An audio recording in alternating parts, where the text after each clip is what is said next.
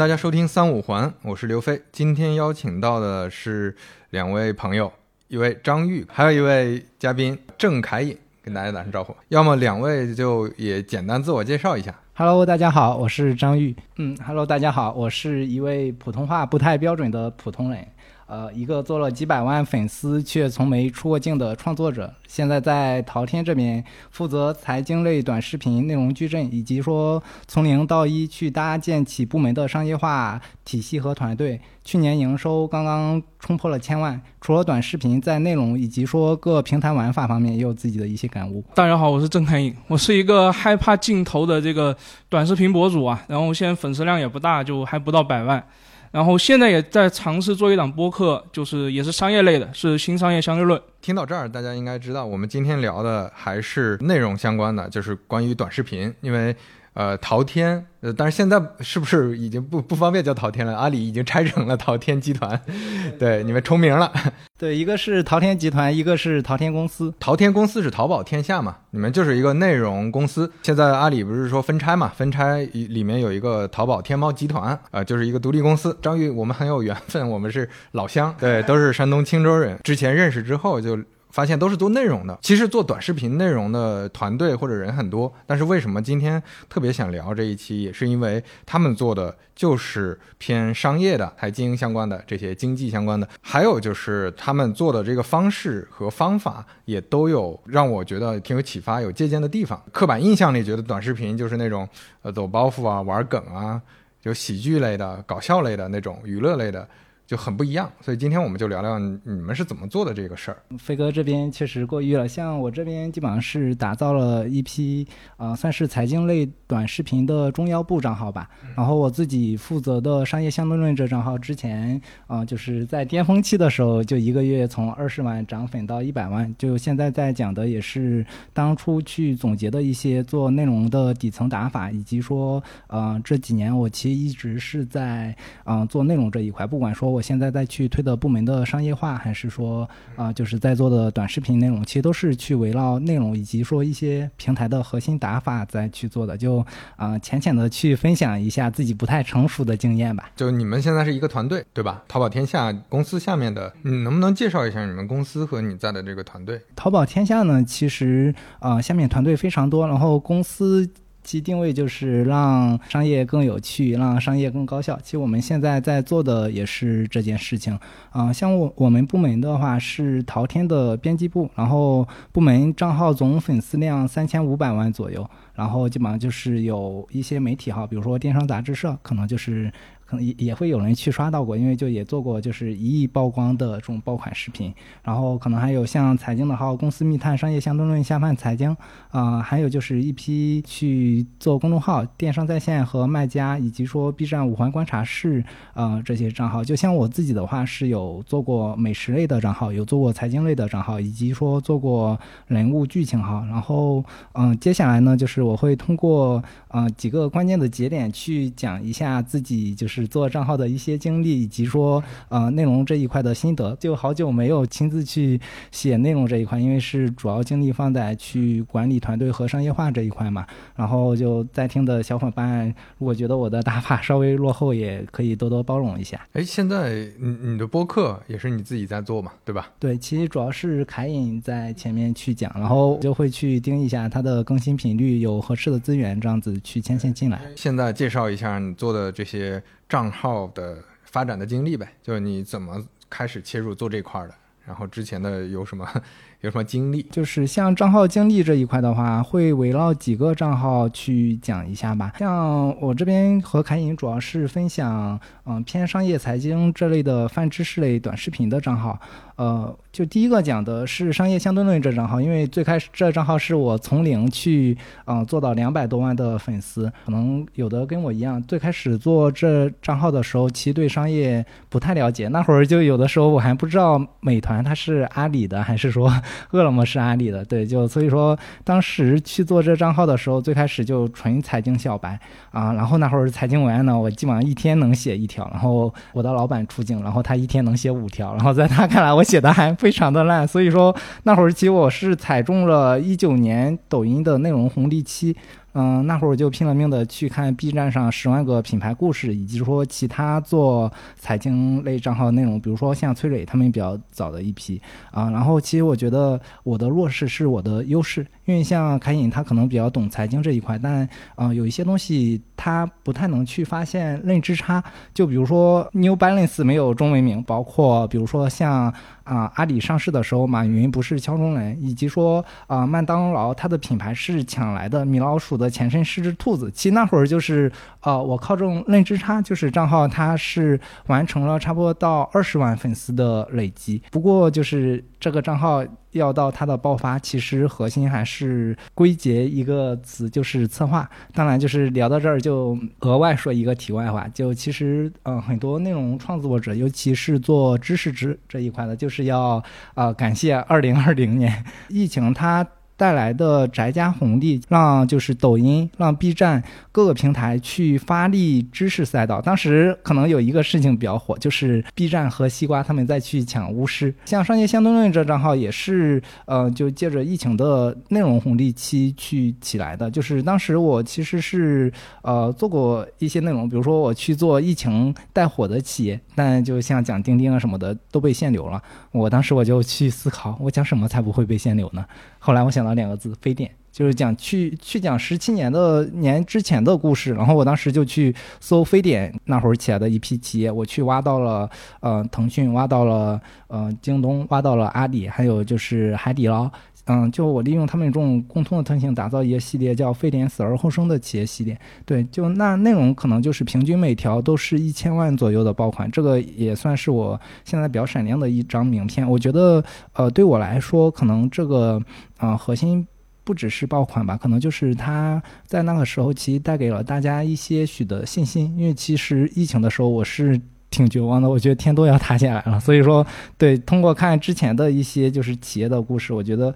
没有什么是熬不过去的。而而且那个之前的故事，就是你比较巧妙嘛，你其实分分析现在的已经很多了。你看过去国家也经历过非常类似的事儿嘛，那你从过去的经验里面能看到什么东西？其实也是大家特别关心，能得到一些。呃，那个启发的，对，所所以说历史是一个轮回嘛。其实现在你看很多的商战，包括跟历史上很多的战争，其实是有很多共通之处的。后来呢，就是嗯，做这个系列。大概涨粉涨了有个三十万左右，就六期内容，嗯，然后后来我就又去想去做什么内容还会火呢？我就又想，哎，不行，我就再做下疫情带火的企业吧。然后当时是做了钉钉，还去做了盒马。就盒马的时候，我去打的点就是，嗯，盒马的老板侯毅，他其实是京东出来的大娘，就京东不要了，他来阿里去做成了。对，然后，嗯，钉钉这一期其实我是拆成了上下两期，我也是深度去扒了钉钉的各种纪录片、各种的资料。然后，嗯，第一期其一个发布一个小时，然后播放涨到百万，然后后来我发了下期，这个大概是有四千万的播放，被我们团队，呃，就是老板的老板他去发给钉钉创始人吴钊，就吴钊去点个赞，说让团队同学去学一下，对。啊，然后在之后我就是一直去去策划一些内容，但是它基本上都是相对短一点。然后有做过女性的力量系列，视频点赞二十万，然后涨粉涨了十五万，包括有做红人背后的公司。其实像这账号，当时这算它的巅峰时期吧。然后后来其实可能都跟很多内容创作。创作者一样，就是遭遇到瓶颈了。不管做什么内容，我去策划系列，它可能都不会火。所以说，当时我就去找突破点。我能问一下，在在那个阶段，你的做到的体量和你的商业化的情况是什么样的呢？商业相对论这账号在二十万粉丝的时候，嗯，它就已经商单情况是非常好的，就一个月能接到五条左右的商单。当时它的客单价只有四千。然后现在其实已经涨到两万五千左右了。对，就是说到这个，我估计也是很多人都就不知道，像短视频其实也能是 to B 的，类似品宣嘛，对吧？品宣的这种这种投放，而不是带货。就是大家印象中好像做短视频、做流量只能带货。对，我觉得这也是很很很不一样的一个地方。是的，to B 的我有做过很多的内容，包括像商单，我做过一些爆款。就是当时在二零年的时候，其实阿里这边推出很多扶持商家的计划，就比如说像网商银行，他当时就想要去对商家去传播，然后我就去挖了一个点，就找了好多资料。就马云他当时在呃银行是借不到钱的，就是他九二年去创办海博翻译社的时候，因为那会儿的呃就是借贷模式还是传统的。和抵押贷款，但后来就是他立志自己去呃成立一家银行，然后啊在之后就网上银行成立了，包括有去讲了他靠信用贷款的模式，他三幺零的模式，然后有去讲那个他是最不赚钱的傻子银行。对，当时那视频嗯几百万的播放吧，然后也被呃蚂蚁的公关要过去，就是他们去当做传播的物料。然后就是遭遇瓶颈期的时候，其实呃那时我就想，哎怎么办？就是突破和创新。其实当时。去想的一个点就是，二零年七八月份的时候，其实有一个大家都是比较有情绪的，就是芯片。会我去看到了一些文章，就去看，哎，现在中国的现象其实跟美国它之前制裁日本的芯片行业是非常像的。所以说我当时就在想，这个内容要做多少期？我当时就大概想了，要去讲日本，要去讲。嗯，韩国的三星要去讲台积电，要去讲中芯国际，起码要有个八到十期。包括当时其实，呃，我的朋友他去了差评。然后 B 站的差评君就是他的声音，然后当时我一看，哎，这不他的声音吗？他在 B 站就是做这个做的比较火，然后我就跟他交流，他发给我他们发的一堆的研报，我就硬生生去把芯片这个啊非常难懂的东西，我去把它啃下来，啃下来之后，其实对我写内容就是有非常大的帮助，然后就大概十几期的内容又去涨了个十几万的粉丝。大概从一百五十万到一百七十多万，嗯，在之后就又遇到瓶颈了，就怎么做内容它也不涨粉，那我就想，那做什么呢？后来我就想，哎，可能很多人他们对国企其实想进，但是大家不了解，所以说我就做国企系列。其实我当时做的时候，我的小组长他跟我说，哎，做这个可能会有风险，我说没事儿，我愿意承担。然后后来做了十几期，嗯，抖音平台上粉丝是突破了两百万，就全网加起来差不多两百七十万左右的样子。你做的这个过程当中，你觉得有哪些很重要的片段让你觉得是坚定做这个方向的？因为你做的这个方向，我总感觉还是相对小众的吧。就相对不太一样的。其实我是比较喜欢做内容这块，然后就当时自己是觉得，哎，我能去把一些我不知道或者是呃大家不知道的信息这样子去讲给大家，我其实觉得是一件很开心的事情。有的时候，尤其是看到粉丝他们的反馈、他们的催更，这对我是有很强的驱动力的。对，很兴趣驱动的这个事情，这种内容你本身就很感兴趣。你就像刚才说的，可能你去做非典的内容、做芯片的内容，就是你自己。也挺研究琢磨的。扯个题外话，我并不是学这一块的，我是学。计算机的，但我不会去敲一个代码。大一暑假的时候，就是我自己去学了 PR，去学了嗯绘声绘影，然后就决定后面，哎，我挺喜欢这个方向，我要去决定这做这个方向。其实我觉得还是自己的兴趣一直在推着我去坚持去做视频、做内容这一块。因为可能很多学传媒的人，起码有百呃百分之五十到百分之八十，他们可能就是现在已经不在这行业了。但是我就因为兴趣，我是一路坚持了过来。哎，那那那个开。海影呢？你你是什么阶段加入的？你观察的，你的视角，你做内容的这个经历是什么样？因为我其实是才毕业三年，正好三年前就是就二零年那年毕业的。当时是在这家公司，本来是做运营组的实习生，就是做各种微博账号的运营。然后当时也做过很多。印象很深的就是做过很多疫情相关的热热搜，很多你比如说一些什么雷神山医院，可能现在已经没有什么人还记得这样的词条了，但我今天还记得那样的那个词条都是。在可能半夜三更去蹲点去把它抢注下来的，然后可能当时一开始是做微博运营，后来我们部门就开始出现缺人手的情况，就是当时抖音它流量有爆发嘛，就是流量爆发，然后我们部门不光有那个微博运营，还有这个抖音组嘛，当时主要做的是像电商杂志社，这个是一个蓝 V 的新闻资讯类账号，但是现在可能这样的资讯类账号的内容。在一些语境里面，它可能不太好，可能会把它称为黄色新闻，就是质量比较差呀，然后也比较短啊。但在当时的二零年的那个时候，其实是。很多人都很关心新闻，突如其来了一个未知的一个社会性的事件，短视频的整个流量出现了一个爆发，然后资讯内容我们的生产力不足，然后我就从运营组，虽然我是运营组实习生，但当时就被调到去做剪短视频，还是从商业落点去剪了很多，包括商业大佬的讲话、一些访谈的这种切片。我之前我是学中文的，然后我们学校当时也没有教过我们剪辑，然后剪辑真的就是从 B 站上学的，由此也可见我们这这种剪辑号就剪抖音对这种技能要求确实不高。但是当时这个不同视频的流量，它的最大的差异点还是一个网感。归纳总结能力，因为一条资讯类短视频，它可能要控制在三十秒以内，甚至很多能爆的爆款，它可能就十五秒以内。那所以就是一个新闻，把它浓缩成一个十五秒，然后同时。就画面上不能有太多的字，不能有太多的文案描述，然后大家一看就懂。包括现在，它可能也是目前短视频里面流量最高的一类内容，或者说绝大部分网民他的消费习惯还是碎片化的，还是或者说很高大上的内容，他也不太爱好，也不太爱看。毕业了以后，然后就开始跟玉哥刚才介绍了这个项目产生交集了。我们老板就想做一个商业类的账号矩阵，就是商业财经类的账号矩阵。然后当时为什么会找到我呢？因为我虽然是学中文的，但是其实我从高二开始炒股，对，可能是家学渊源，可能从我妈、我爸，然后包括我姥爷，可能都是很早一批的股民。然后不知道为什么他们怎么想的，就高二就忽然丢了一个股票账户给我，然后让我去炒股。这六年下来，基本很多商业知识啊，很多东西都潜移默化的就被动的就吸收了。所以当时老板想做一个。这种出境的商财经商业类账号的抖音账号的矩阵，那我正好又毕业了，然后就就把我就招到组内。当时这个组是作为一个创新项目、一个创业项目来做的。然后我记得最深的一点就是，我刚入职的时候，我接手了这个账号，其实不是一个从零做的账号。当时这个账号还没有十万粉丝，就是你说没有粉丝吧，它不是零。但是你说做起来了嘛？它没有一个完整的一个内容生产模式，就是说它过去它可能发了很多内容，发了几个月了，但是粉丝一直没法突破，就不到十万粉。然后当时的那个编导就离职了，然后等于我是只能顶上，然后。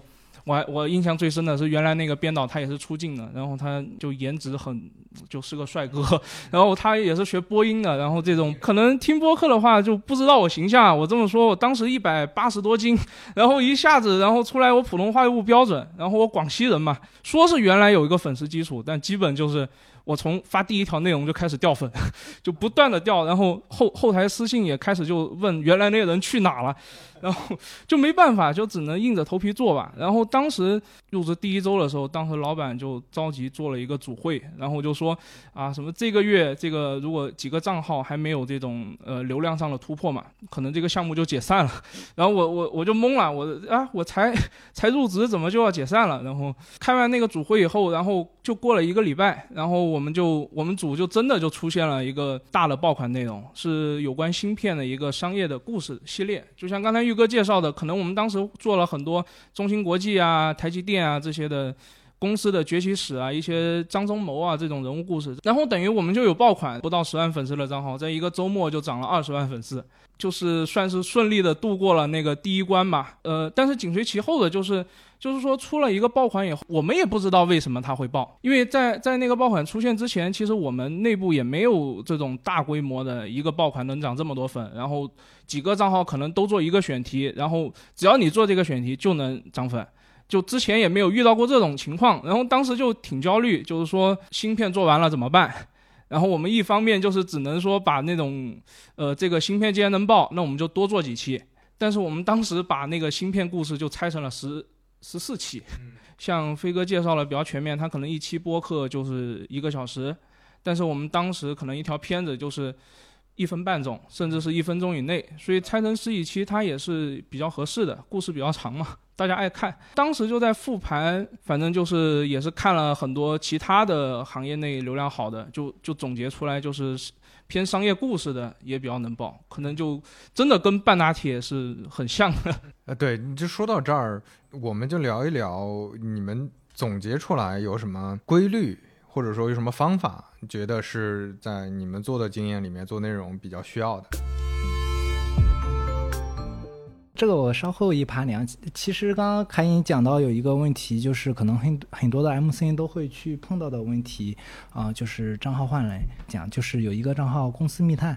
到现在已经是第五个去出镜的编导了，在第四个编导入职的时候，因为他距离第一个编导离职差不多也就只有两个月左右的时间，就我们拼了命的去追热点，在台风天去做红星尔克内容。当时看你还知道，就公司就只有我们三个人去干这一块内容，以及说呃，像当时去追东京奥运会，去找了新的角度，以及说呃，像做这种游戏深度的内容，然后就当时成了爆款，然后涨粉涨了差不多有三十万。所以说，通过这一个小的点，再去回归到呃做内容的打法这一块，其实我短视频它底层的技巧这一块，我自己是总结了三个点：第一个是故事，第二个是情绪，第三个是嗯、策划。嗯、因为我是靠二零年去总结出的这一套打法，我可能带过三十到五十个实习生，然后基本上我去带一个月左右的时候，就用我这一套标准，再加上就是抖音它推荐的逻辑，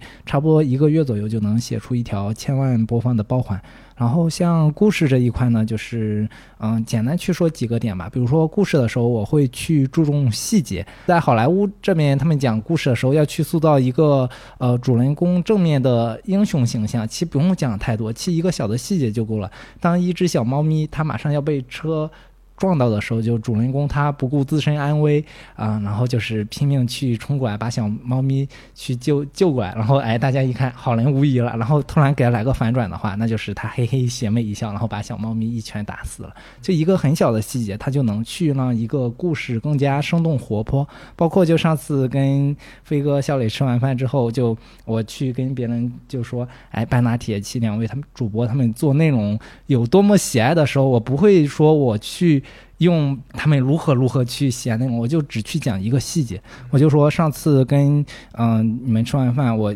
掂了下小磊哥他的背包，其实。非常的沉，就可能每周都要跑个十几公里过来去录音频，所以说，嗯、我是能感觉到他对那种沉甸甸的热爱的，对，可能就一个小的戏就能去把这个去做实。就坐实了。然后第二个就是像故事这一块，可能啊前面讲的一些故事都会有跌宕起伏，就一般会去挑这种故事去讲。包括像讲一些品牌故事的话，我会去把品牌呃做拟人化的处理。然后可能还有一些小的点，比如说像在去讲一些数据的时候，嗯、因为像财经的内容它是有门槛的，我会去让大家做很多降门槛的操作。再去讲阿里或者腾讯，它一年营收啊、呃几百亿，我说你不要这么去讲，你可以去讲几百亿，但你一定要给我降门槛，因为你讲一百亿和一千亿对我来说，我对我没感知，所以说呃你要去讲它一百亿可以，那你去给我。找一个度量衡，就比如说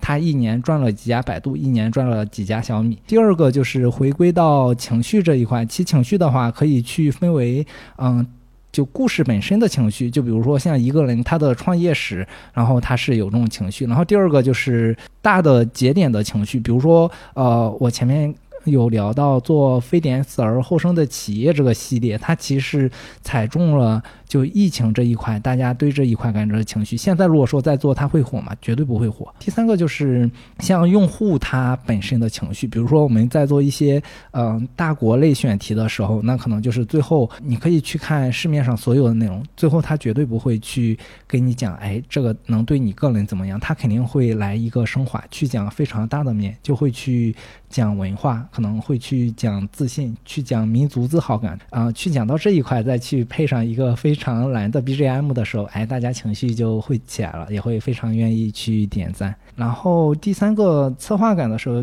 这个其实嗯，刚聊到我这个账号做起来，它其实就跟很多策划是有关系的。觉得一个内容创作者，如果说他负责一个账号的时候，那我觉得可能你要对自己的定位就是一个产品经理，你如何去把这个账号，去把它的就是一些有策划感的内容去打造成你一张闪亮的名片，我觉得这个还是比较重要的。这些点你会感觉他们是仅限于短视频，还是说短视频这个媒媒体媒呃载体形式，它会强化中间的某某些点？我觉得短视频和长视频，在我现在看来，其实我觉得所有的内容都是一样的。我会关注它底层逻辑，可能这些去套到 B 站的视频上面，它照样去适用。只不过说短视频它相当于是浓缩，把十分钟的故事去浓缩成一分钟的故事。所以说这儿就是我觉得短视频它嗯特殊的地方呢，可能就是我觉得第一个是观点和逻辑。就比如说拿孟雨桐，他从格力离职。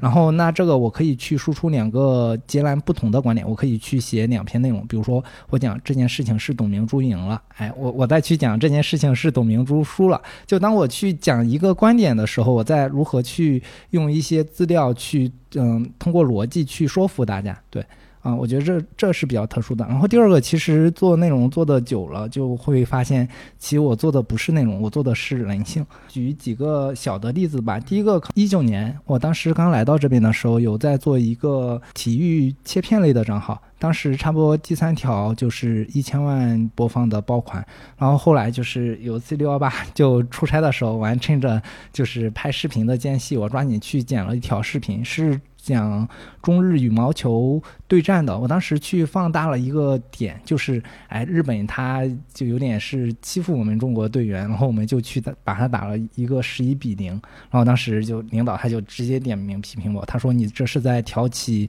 呃民族情绪的对立嘛？我当时我特别的委屈，你知道吗？然后就我想我这。去加班加点赶的视频还被这么说，但可能过了半个小时，我 我我就想明白了，因为有的时候确实是因为像嗯短视频内容，它其实就是一个呃放大器。像这一块的话，就如果说就是我这样做出去了，那可能就是会引起很多人就是一些不太好的感受。所以说，我觉得还是跟人性是有关系吧。然后第二个就是啊，像当时其实我做。内容的时候，我不太喜欢罗永浩，因为像一八年他发过 TNT，我觉得这不就智商税嘛。然后在这账号啊相对来说还算巅峰的时候，我就想做一期内容，就是去讲罗永浩不太好的地方，当然也没有那么的黑。做内容就是还要去秉持创作者的人性，我就去看了一支纪录片叫《蓝点》，啊，也推荐就是各位听众朋友去看一下，真的很好。然后当时它里面有一句话去打动了我，就是他卖房子也要去。啊，做手机，那当时我真的能感觉到一个创业者、一个企业家他的担当，然后我就去做了一期，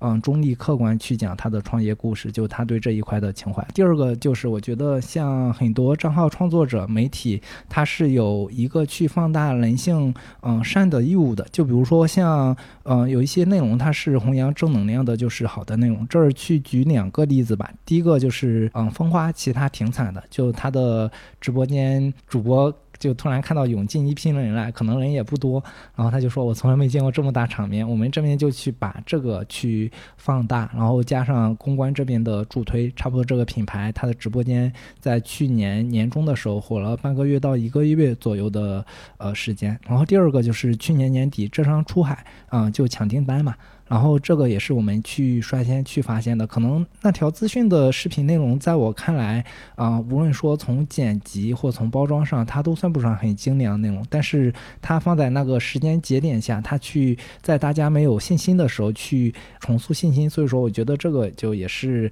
好的内容。做短视频做了几年，我见惯了太多的就是通过短视频一个人一夜爆火，也通过短视频就是。直接把一个人或一家公司去踩死的这种案例，当然这过程中可能会有误伤，所以说，嗯，我觉得第一个是创作者就是去做一些呃人性向善的一些内容，然后第二个就是像听众，就比如说你们在去看呃短视频内容的时候，一定要多去思考，它传递的东西还都是嗯太过片面的，所以说这个是我目前比较喜欢播客的原因，因为当时我基本上做的是一分钟到一分半的内容，我想要努力的往。上突破，但不好意思，就以我的能力，我去突破到三分钟，我觉得这可能就是极限了。因为再往上去讲，就没人愿意看得下去。当然，现在可能短视频平台五分钟的视频也比较多。对，大家慢慢习惯养养起来。凯影这边有什么体验吗？就将刚才说的这种方法？呃，就是当年的话，我还真的是很有体会。就是我们。刚开始发现说短视频应该做财经商业故事，然后我做创作者，然后我自己去写稿的时候，我就发现很多商业故事，它真的用三分钟以内的时间是写讲不清楚的，甚至说我分一个上下期，甚至是上中下期，但很多故事真的是讲不清楚的。我这里可以分享一个那个汇源的故事。这个故事我简单说一下，就是知道这个是一个国民品牌，就汇源当年一度很辉煌，是个国民级的这个果汁品牌。然后后来的话，在十几年前的时候，当时可口可乐要出一笔高价要收购这个汇源，但是后来因为反垄断等原因，就最终没有收购成。到了今天，会员就是一个不断衰落的过程。那么这这么一个故事，其实它是有很多可以讲的点的，包括如果侧重点在人物的话，我们可能会说会员的那个创始人；然后如果是公司商战的话，可能会说当时。可口可乐为什么想要那个收购果汁？可能是要觉得国外的喝果汁的那个人均饮用量然后很高，但是国内就是但是中国的这个人均的果汁饮用量它远远是达不到国外的水平。那它可能是对于一个未来市场的一个预期。那这个可能是偏商业分析的角度。那么我我当时就就会觉得，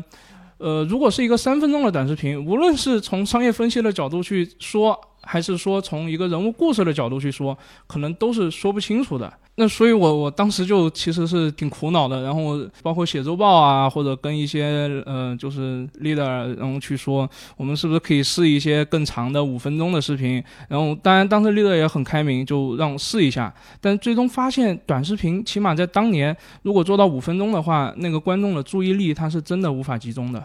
就是我我个人的一个分析，就是说。就打开短视频的人，绝大多数他奔的就是一个娱乐的碎片化的时间来的。那么现在，如果一个内容它是一个像 B 站那样的一个十呃二十分钟以上的一个知识区的这种视频，在那个抖音上出现的话，那它自然完播率就不行。然后抖音它的推荐逻辑，它肯定是跟完播率也好啊，互动。互动数量也好啊，它是相关，它才会给推荐的。关于这个就没法做一个真正的深度的商业内容这一点。讲到这个，我还有一点就要补充的。前段时间我在就在抖音上，我刷到一个七个小时的视频，我就看现在抖音新增的弹幕功能嘛，上面就说，哎，这七个小时算啥？还有十四个小时的。呃，平台它会随着它的呃成熟会去不断迭代的，因为就是呃像从二零年到呃现在差不多三年的时间，用户他的习惯。也是被慢慢培养的，因为像呃一九年当初在去做财经类短视频内容的时候，真的非常难做。就这是一个呃非常小众的领域，就它没有出圈。但经过二零年这一年的放大，大家都已经觉得，哎，我去可能做饭的时候，我会去呃刷这个。就是财经短视频这样子去看一看、听一听，包括现在对时长更长的内容接受度也会更高啊。不过这儿我还有一个观点，就是我觉得不同平台它的人性是不同的。这儿说的说的人性可能是大家的内容的需求，比如说呃我在抖音上，那可能我就是为了去图个热字的，因为就是刷内容嘛。但是比如说我要去 B 站，可能有的人是为了学习，有的人他可能是为了去追一些自己的博主。就这这，它需求是不一样，就可能哪怕说我去看到一期三个小时的视频，我也是能看下去的。但在抖音上，就你突然刷到一个这种视频，其实不太会看。包括像小红书的话，它可能就是更碎片化的一些东西。当然，小红书可能跟其他平台不一样的，就是我觉得它比较真实。虽然它种草内容比较多，但是呃，像小红书上有很多人是在去主打真实分享的。所以说，就是嗯，之前他们有人在聊嘛，就讲小红书。可能是是已经成了很多女性的，就是百度百科。其实现在我搜很多东西，我不太用百度，我可能就是小红书，嗯，知乎偶尔还会去用一下。当然，抖音它也是在搜索这一块做的也还不错，有的时候也会去看抖音的内容。嗯，前面其实一直在提人性这个嘛，就用做产品经理的这个视角来看，这个一般就叫需求嘛，就是用户需求，就到底他为什么来消费你的内容，为什么愿意看你的内容。这背后其实是有有一些底层的东西，比如说刚才提到的，可能我关心当前的社会环境，可能有的人是关心怎么赚钱，有的人关心怎么做企业，怎么做商业。你们是怎么去了解用户背后的想法，用户背后的需求？比如说你你们的选题是一般怎么做的？更多的是靠灵感，还是说靠一些分析也能分析出来？因为我们虽然说是短视频，但其实从我们团队的构成来看，很多都是从媒体出来的老师。可能今天我跟玉哥两个人，我们都不是，呃，之前是做媒体，可能之前都不是。但是我们的之前的很多编导啊，他可能就是一些传统媒体出来的，包括我们团队有很多记者，就是他不是直接做短视频，但是我们也会生产出很多这种商业类的一些稿件，所以我们的视角可能。我们的编辑部，我们的这个矩阵的很多选题都是从记者的角度去看的。整个财经短视频这个这个小赛道，可能一个比较普遍的现象，就是说从我们选题上看，很多是商业大佬的一些故事，商业公司的一些故事。我觉得共同点是故事，有故事性。然后这个是用户他想看的一些东西，还有一个它是一个带财经属性的一个故事。其实这个我觉得，嗯，它是一个比较复杂的问题。就比如说，呃，以可能我们去做财经短视频这一块去摸大家需求的话，第一个可能就是去打一些认知差。比如说我最开始讲的，我作为小白，我可能对一些信息我不知道，那可能就代表着背后有很多人他不知道，那做这个可能容易会火。嗯，当然第二。个就是有的时候我会去做呃一些内容，就纯粹是出于我自己的喜欢。就我刚刚提到几个系列，就大家都觉得，哎，我做一个系列就是爆款，做一个系列就爆款。但是其实我有很多系列都没有爆款。然后比如说我去做腾讯的，我做了十几期，它就是没有爆款。但是因为就我是想去把这个故事去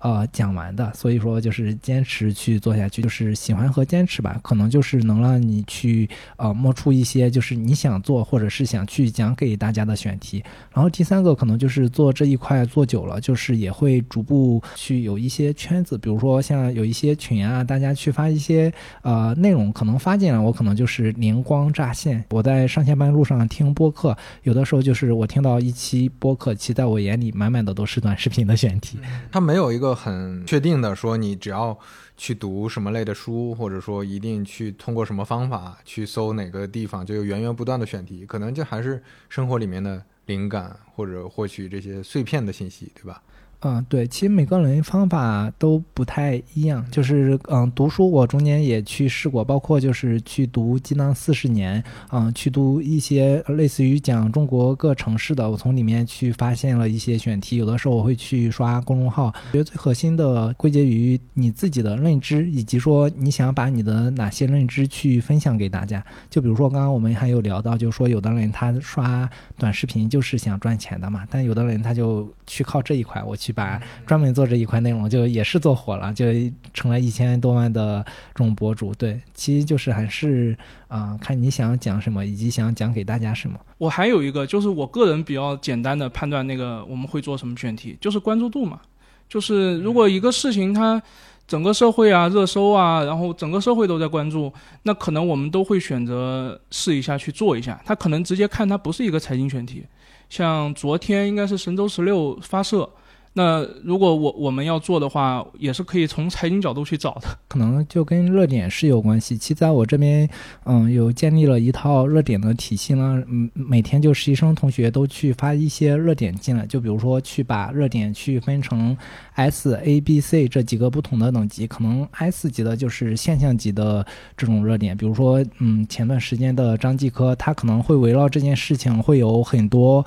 呃不同的角度的探讨，他可能会去。持续一周或者是嗯半个月左右，那这类选题啊是去做内容的人，他一定要去踩中的流量，那就是你可以去从不同的角度去讲，比如说你没有去切中这个热点，它第一波的。流量，那你可以从第二波去找一个比较新奇的角度再去讲啊。像你第二波也没踩住，那你可以去根据它后续的事件，再不停的再去找就是落脚点。这这个是 S 级的，像 A 级的，它可能也就是呃三天或几天。就是针对不同等级的，我觉得就是大家去讲述的方式或者打法也是不一样的。所以其实你们对热点的这个关注度肯定还是很高的，但是但我我感觉想要做做出差异化来，可能才是比较关键的点。就因为大家都在。在聊的时候脱颖而出，让别人对你有印象。那能不能举一个就是这种例子？就比如说同样追热点，但是你们觉得哎这个切入点切的特别好。嗯，讲一个嗯公司密探，就是上一轮编导他在去做内容，虽然他没报那个差不多是五分钟的视频，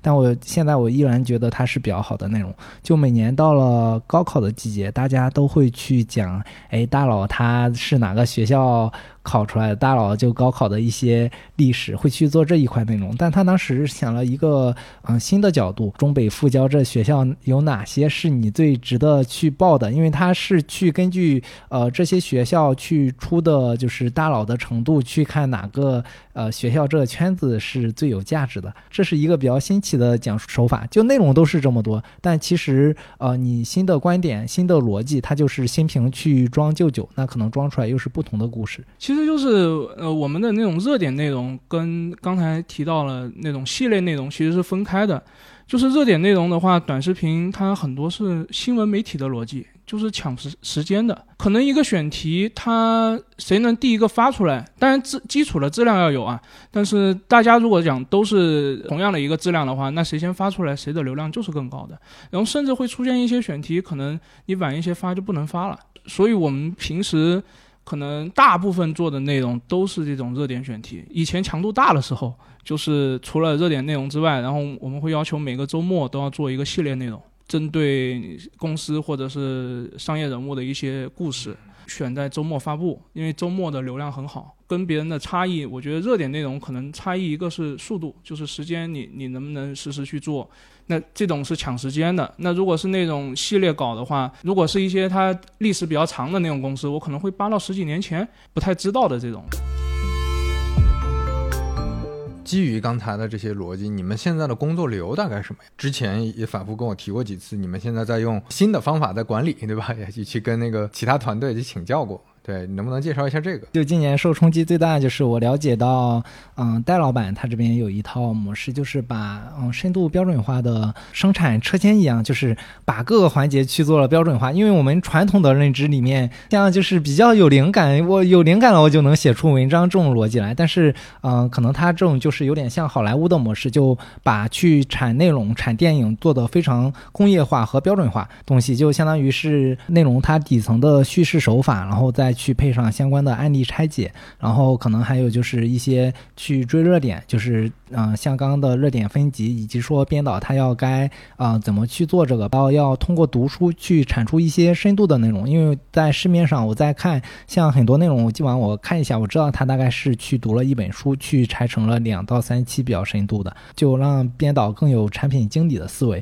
比如说要去想这一个账号他要该去啊讲哪些系列，其实这个你去讲的多。多了，那基本上就是能逐步去形成这个账号的心智。就比如说公司密探这账号，我就跟。编导说：“我说，啊，你去讲一下中国出海最牛的一些公司，就公司密探这 IP 去打响，要不就大家在关注你这个财经号，跟关注别的财经号有什么区别呢？去打出你负责的账号的差异化，可能是通过你一期期的规划、一期期的选题，逐步去建立这个认知的。呃，目前我们在内容制作就是流程和分工上大概是这样的，就是一个编导他去负责两到三个账号。”然后一个编导再去配备一到两个实习生，外加外部的，嗯，就是一到两个写手，这样子去生产。然后这样子对公司来讲，其实是，嗯，成本是最节省的。不过就也有一套弊端，就是它很难去做成头部账号。这个所以说就是我在去推，嗯，一些内容的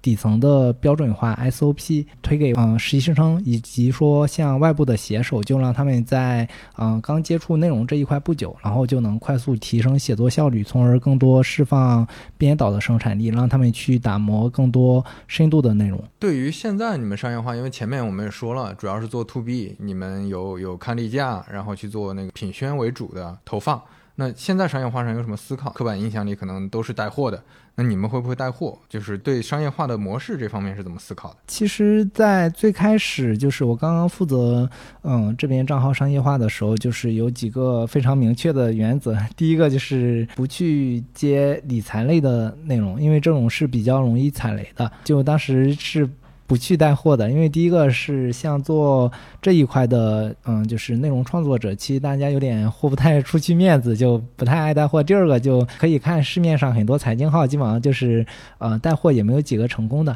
在商业化这一块的思考，像我们做账号，嗯，做内容，它其实是在呃一个品牌或者一个平台它传播链路中最末端的一环。所以说，就我们这边，嗯，其实不光是在做抖音，可能就我们有一套自己的微博矩阵，嗯，刚前前面聊到的风花呀，然后像，嗯，浙商出海抢订单呀，这都是用我们矩阵的打法去做的这一套能力。所以说，做商业化现在差不多接近三年了吧，从最开始就是做最末端的内容，然后到就是逐步往上游去溯源，就是把一些内容和平台的玩法这样子去打包去做一些不一样的东西出来，包括像去。去年也跟阿里的很多业务方去做了深度的访谈内容。商业化这边，因为我只是创作者嘛，我就是很多时候，特别现在经济可能是这种情况。呃，包括一些广告主，他可能会需要更多的需求，他会有很多硬植入的需求。我们财经类账号做的很多是品牌广告，但是很多品牌广告，它的那个需求下过来，它一定要你口播很长一段的那种宣传文案。那这种单子接不接呢？那接的话，它肯定是有对内容有损害的。很多品牌广告做下来以后，就直接的就掉粉了。它不是一个良性循环的东西。这段时间你接的商单越多，然后这段时间流量就越差，就恶性循环了嘛。可能这个是所有创作者都会遇到的。问题吧？你们现在有考虑做不同的平台吗？比如视频号或者 B 站，同步在做，然后并没有专门在做。然后像现在在我们应该还会再雇出编导一部分精力来再去尝试小红书这一块。然后像播客也是去年年底我们再去推的一个创新的尝试。这些平台之间目前的观察是什么？就其实是不是商业化，还是抖音那边大家的认知度更高一点？就对于品牌方。甲方对，因为像我接手了这么多项目以来，其实投抖音、投微博，包括投公众号，依然还是最多的。像做播客的，就纯粹是靠情怀再去支撑了。去做这么一期深度的内容，其实还是比较耗精力的。包括像听众他这样子去听的话，对他来说选择成本也是比较高。所以说，像播客，我觉得它的商业化可能是后面会去碰到的一个难题。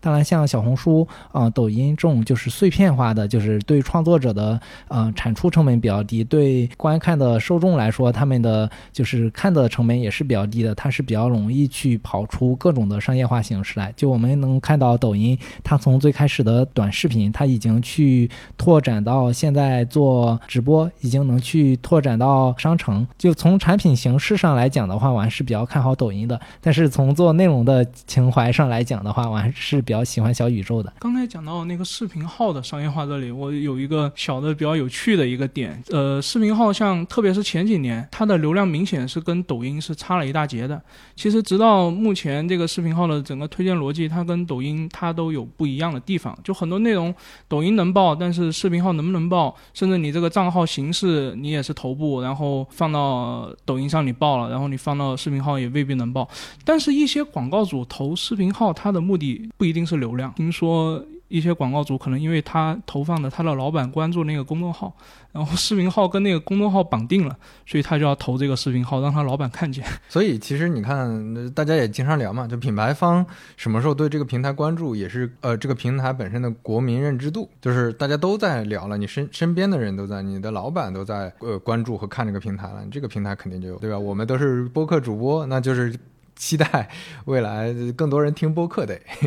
做内容，对你们个人来说有带来什么变化？回归到我个人来说的啊，也是三点吧。就第一个对我来说，嗯，是机会，因为我是通过做内容做了几百万的粉丝，然后他有上单的需求，也逐步去做了商业化这一块，也逐步去带团队，然后在就是啊内容商业化管理这三方面都有一些经验。然后第二个就是做内容，它是我认知世界的途径，尤其是做。做啊泛知识财经这一块内容，因为原来我对很多公司的商业模式我不太了解，通过做呃一些短视频的内容，包括像去年的深度访谈，我大概知道呃一些公司他们是怎么赚钱的，他们的商业模式大概是怎么样的。然后第三点的话，像认识飞哥一样，他做内容就是我认识朋友的契机。我觉得这个对我来说啊、是比较重要的，因为就是当你去认识到很多不同的人，那可能就是你们去交流，可能就能去啊、碰撞出一些新的思想来。对我来说，做内容可能放在第一位的是能够表达吧，就是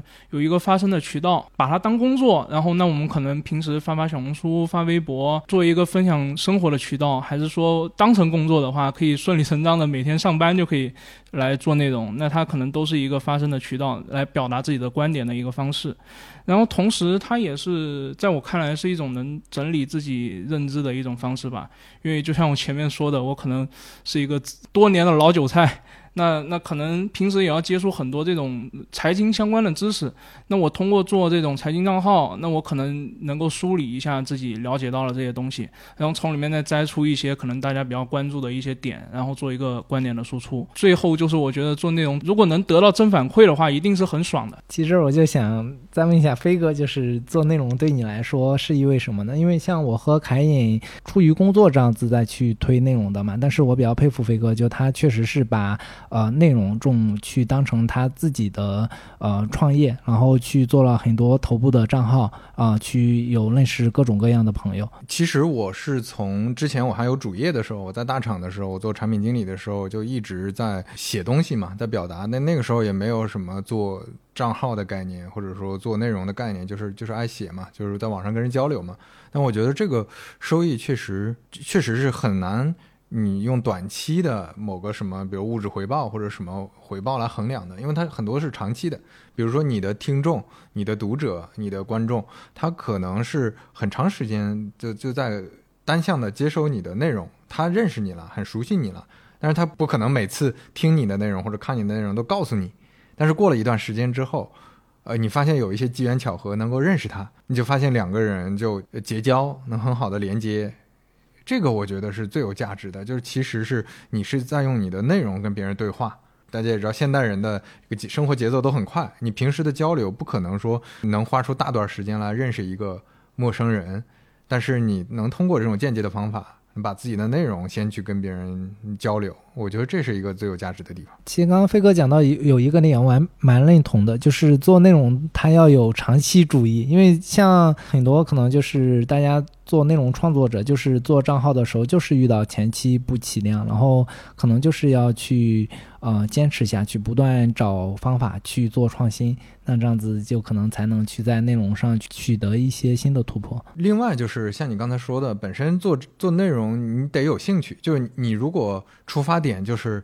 上个班赚个钱，你也讲过，你现在做特别开心的一点就是至少这是很喜欢的事儿。本身内容也是在学习，也是想了解的东西，我觉得这个本身也是个挺幸福的事儿。其实做感兴趣的事，一般都不会心累的，因为哪怕说你的身体再累，但是你的心灵会去告诉你做在做一件非常有意义的事情。在听半拿铁的时候，我发现有个比较有趣的现象，就我发现，哎，你们的头图比较精美。我跟凯隐一聊的时候，他跟我说，哎，这是他们用 AI 做的，所以说我这个还是比较好奇。现在就是有很多声音嘛，就是说 AI 可能会去取代内容创作者，就不知道飞哥是在这一块是持什么态度呢？很多工作，尤其是创作者的工作会被替代掉的。之前你一直在跟我聊一个概念嘛，就是能不能更流程化和工业化的生产。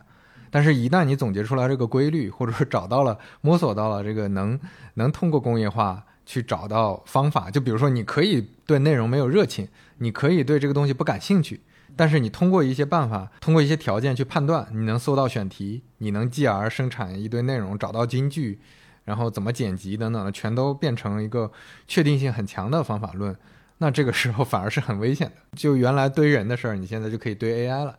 但是我觉得反过来说，我们今天聊的很多地方，其实大家也应该能听出来，方面是有有一些很主观的和带着热情也好，或者说带着一些想法也好，在在做的一些部分，这些部分我觉得是是很难被替代的。嗯，对，因为有的时候我特别喜欢听歌嘛，像当时在实习的时候，就是当时就真的看不到希望，因为就我在啊、做那个视频这一块，就是没有任何的资源，就一步一步走过来，我就很喜欢听嘎啦的《追梦赤子心》。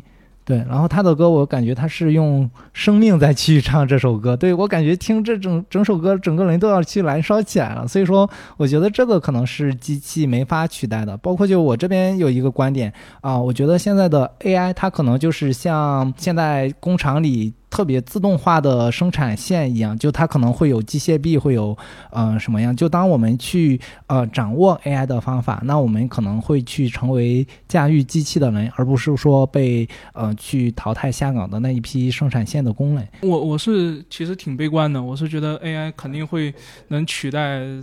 可以讲是百分之八九十的内容创作者吧。特别是在做内容的过程中，我会发现大部分的内容它是一种资料写作，它可能不是去拿一个一手信息，他得到的资料可能都是二次加工的。那像这样的内容在生产的一个这种过程，那这个过程完全是可以用 AI 去做的。我觉得就挺悲观的吧。那我是希望 AI 时代来的时候，我能够当一个操作员。最后，我们一个问题就是，你们推荐一下你们喜欢的内容作品吧，或者内容账号。我觉得分享自己最喜欢账号是一件很开心的事情。嗯、像 B 站的话，我比较喜欢呃一个号叫“明影之下”。因为他是去讲就跟电影相关的很多东西，他去拉片，他让我知道了电影它其实是分成三幕式，它是很多地方是有很多的结构化这一块的。第二个就是苏星和牛通，就建议大家从它的末尾去看一下它的正片。然后第三个就是要去推荐呃一支纪录片，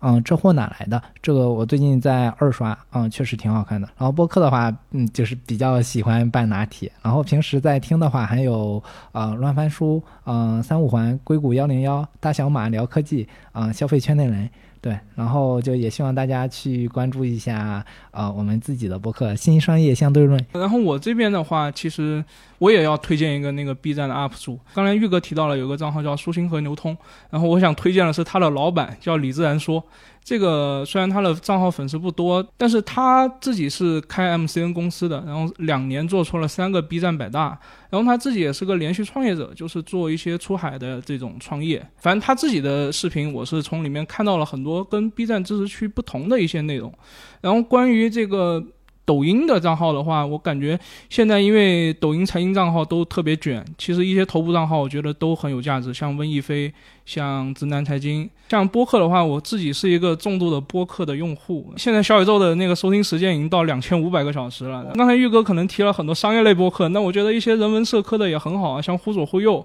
像是那个日坛公园，然后像我很喜欢的黑水公园都挺好。然后当然还有一个在小宇宙之外的，可惜它已经不更新的一个播客节目，是财新的那个呃十年的一个报道。然后它等于是一个声音特稿，它虽然后面不再更新了，但它的制作人现在到生动活泼做了那个跳进兔子洞，它很厉害，我感觉整个中文播客圈没有这样的节目了。好呀，非常感谢张玉和海颖今天能做客三五环，能听得出来你们做这么多账号和做这么长时间内容的一些思考，我觉得也对大家应该会有些帮助。那我们就先聊到这儿，嗯，大家拜拜。拜拜。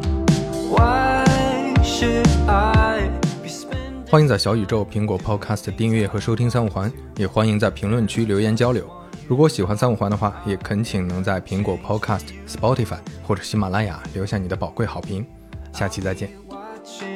My phone ring, won't even hesitate to ignore you. And I'm going